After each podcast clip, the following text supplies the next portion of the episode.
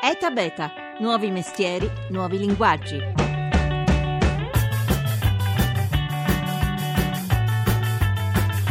I lavoratori dipendenti più abili sui social network saranno premiati dalle aziende. I liberi professionisti capaci di raccontare la loro attività con una bella storia aumenteranno i loro contatti e migliore sarà la capacità di una ditta di essere influente sul web, maggiori saranno le sue opportunità d'affari. Buongiorno, buongiorno da Massimo Cerofolini, benvenuti a Eta Beta 335 699 2949 per intervenire con sms e whatsapp oppure potete farlo su Twitter o su Facebook Eta Beta Radio 1 per trovarci. Le previsioni del 2016 stilate dai maggiori analisti internazionali come quelli di Post Planner o come quelli di Digital Marketing Magazine sono unanimi. Quest'anno sarà l'anno in cui è definitivamente chiaro a tutti che la partita del lavoro lavoro si gioca su internet, qualsiasi lavoro. E allora per capire da che parte cominciare sono in collegamento con noi due grandi esperti del tema. Buongiorno da Milano ad Alessio Beltrami. Buongiorno Massimo, buongiorno agli ascoltatori. Autore di Fai Content Marketing e da Venezia, buongiorno ad Andrea Bettini, autore di Non siamo mica la Coca-Cola, ma abbiamo una bella storia da raccontare. Buongiorno. Buongiorno, buongiorno a tutti voi. Alessio Beltrami, allora, i nodi un po' stanno venendo al pettine. Qualsiasi lavoro si faccia, non ha importanza importanza se si è uscieri o si è una piccola ditta o qualsiasi cosa, o si è un libero professionista, non si può più prescindere dalla conoscenza degli elementi di base come quelli di stare su internet per promuovere il proprio lavoro. Perché questa affermazione che apparentemente è così tranciante oggi assume una verità quasi definitiva? Ma, eh, innanzitutto credo perché qualsiasi forma di lavoro, da dipendente, azienda, libero professionista, è fatta di persone. Le persone comunicano in maniera naturale, oggi la comunicazione avviene in buona parte sul web, sui social network e, e quindi i clienti, quindi i nostri clienti come professionisti o come aziende richiedono una comunicazione umana. Esporsi in prima persona e condividere quello che sappiamo o quello che facciamo ogni giorno è la chiave per creare un primo contatto umano con uh, potenziali clienti che ancora non ci conoscono o che già ci conoscono ma possono ottenere più informazioni e ottenere un valido motivo per avvicinarsi a noi. Ecco, perché anche per un dipendente, uno che dice vabbè, io faccio il mio lavoro, che altro vuole da me, invece è importante stare su internet, stare sui social network, saper promuovere mh, in modo efficace la propria attività, ciò che si fa? Beh, questo diciamo, si, si, riconduce al fatto che le aziende sono fatte di persone. Ormai eh, come clienti non, non, concepiamo più il fatto di comunicare con un'azienda perché sappiamo che un'azienda di per sé non comunica, un'azienda è una partita IVA, una ragione sociale.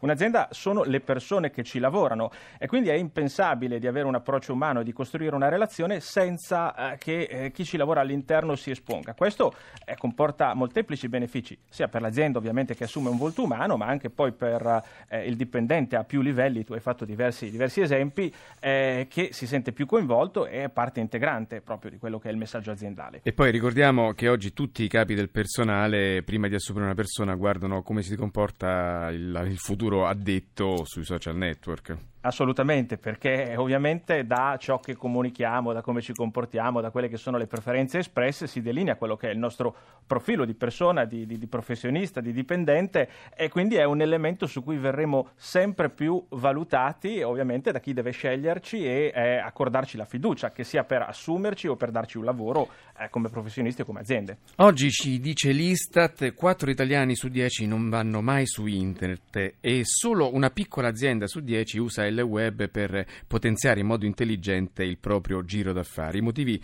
sono tanti e questa diffidenza si traduce spesso in varie obiezioni. Una di queste può essere io non sono capace, non amo la tecnologia, mi fa perdere tempo, oppure il mio lavoro è tutt'altro, non ho bisogno di internet. Eh, Alessio Beltrami, come rispondere a queste paure che sempre l'Istat ci dice che producono un'esclusione sociale e professionale che non ci possiamo più permettere, ora che il nostro paese è, secondo le classifiche eh, presentate ieri a Davos, il, al 41 posto nelle classifiche sulla competitività a livello mondiale dopo il Costa Rica? E allora sì, sono paure reali eh, di cui trovo conferma eh, ogni giorno relazionandomi con le aziende come, come, consulente. Sono paure che però sono un pochino prive eh, di fondamento, cioè sono una difesa istintiva da parte delle aziende, quella di dire non sono capace, non so cosa dire, ho altro da fare. In realtà poi eh, ci si accorge che ciò che è richiesto da questi famosi contenuti, no? dal marketing di contenuti che le aziende dovrebbero fare online a, a più livelli, non è altro che condividere ciò che eh, eh, ogni azienda, ogni professionista fa abitualmente ogni giorno. Ogni giorno eh, scriviamo a un cliente un'email, rispondiamo alle sue domande, ci confrontiamo per dare una risposta a dubbi. Ecco, questo, tutta questa proprietà intellettuale che, che, viene dispersa in una relazione uno a uno potrebbe diventare scalabile nel momento in cui viene diffusa eh, su larga scala. Quindi il lavoro lo facciamo una volta e poi eh, lavora per noi anche quando non siamo direttamente impegnati col cliente. Sono questi i contenuti, non si richiede, o almeno in questa, in questa visione non si richiede per forza di cose uno sforzo creativo o, o eh, chissà quale attitudine letteraria o di produzione di contenuti, è semplicemente mettiamo a disposizione di chi ancora non ci conosce ciò che facciamo tutti i giorni ecco. attraverso ecco. le forme di contenuto più, più, comuni. Ecco, una forma di contenuto molto efficace è quella di raccontare non tanto quello che si fa tecnicamente nel proprio lavoro, quanto la propria storia, la propria passione. Allora,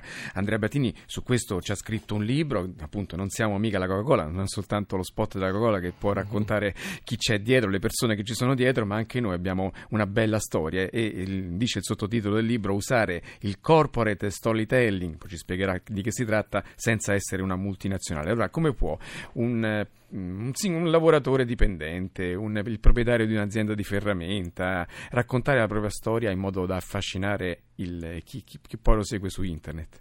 Ma ehm, come può e come deve, perché penso che il tema centrale sia quello che ha colto benissimo Alessio, cioè la persona, questo è il tema eh, centrale.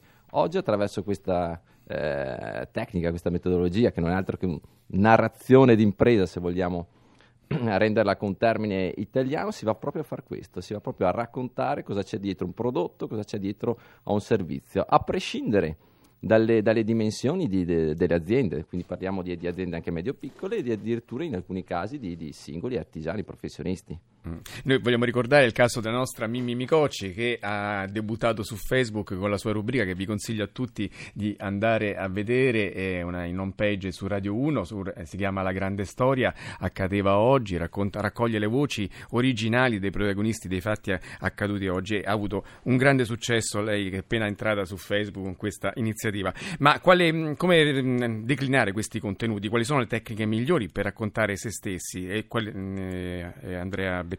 Allora, le tecniche sono le, le, le più disparate. Io mi occupo delle parole, ma eh, naturalmente in questo periodo vanno moltissimo li, l'immagine fotografica, i video. Questo perché? Perché parlando e, riconducendo, e riconducendo tu, tutto alla, al web eh, è chiaro che la soglia di attenzione è sempre più bassa. Quindi spesso e volentieri un'immagine eh, cattura più rapidamente, più velocemente il racconto che c'è dietro poi a, a, quello scatto fotografico e questo vale anche per i video, video che ormai sono di, da 3-4 minuti, sono dei piccoli dei piccoli racconti.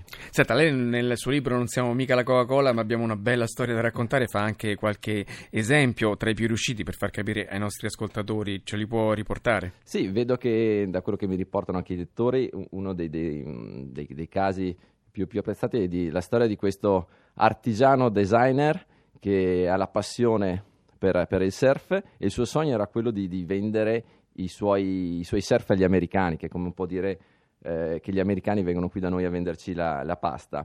E lì c'è stato uno straordinario incontro perché lui da artigiano ha incontrato questo vecchio compagno di scuola che, che oggi è un rinomato videomaker. Questo videomaker si è innamorato della, della storia di questo artigiano e si sono dati appuntamento per iniziare questo racconto che è diventato un vero e proprio video storytelling che non ha ancora permesso all'artigiano di vendere i suoi surf agli americani, ma diciamo che si sta facendo dei buoni passi avanti.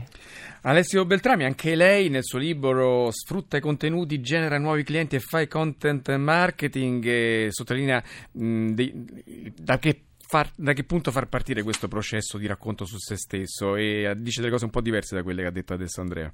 Beh, eh, no, sicuramente Andrea eh, sottolinea un filone della, della, comunicazione online che è quello della narrazione della marca e, e, che ha ragione di essere, però c'è anche un altro filone che è quello un pochino più dell'utilità, della rilevanza, cioè siamo abituati a essere bombardati da messaggi da parte di aziende che prima ancora di chiederci chi siamo, cosa facciamo, cosa vogliamo, ci dicono prezzo, sconto, compra, offerta, promo. Ecco, questo è il linguaggio abituale di, di, di 9 aziende su 10, forse di 9.9.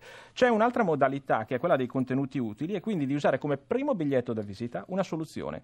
Una soluzione a, a magari a un problema molto percepito. Eh, questi problemi percepiti spesso nel nostro lavoro li conosciamo bene, ognuno di noi nel, nel suo settore, e sono quelle domande noiose, quelle domande ricorrenti, eh, tutte quelle questioni che vorremmo allontanare perché si ripresentano costantemente e, e che ci portano a identificare il cliente come rompiscatole. Ecco, in quei casi, se da 10, 20, 30 anni il cliente ripresenta alcune obiezioni, è perché probabilmente quel problema non è stato risolto, per lui rappresenta un punto di domanda grosso, un dubbio, una paura.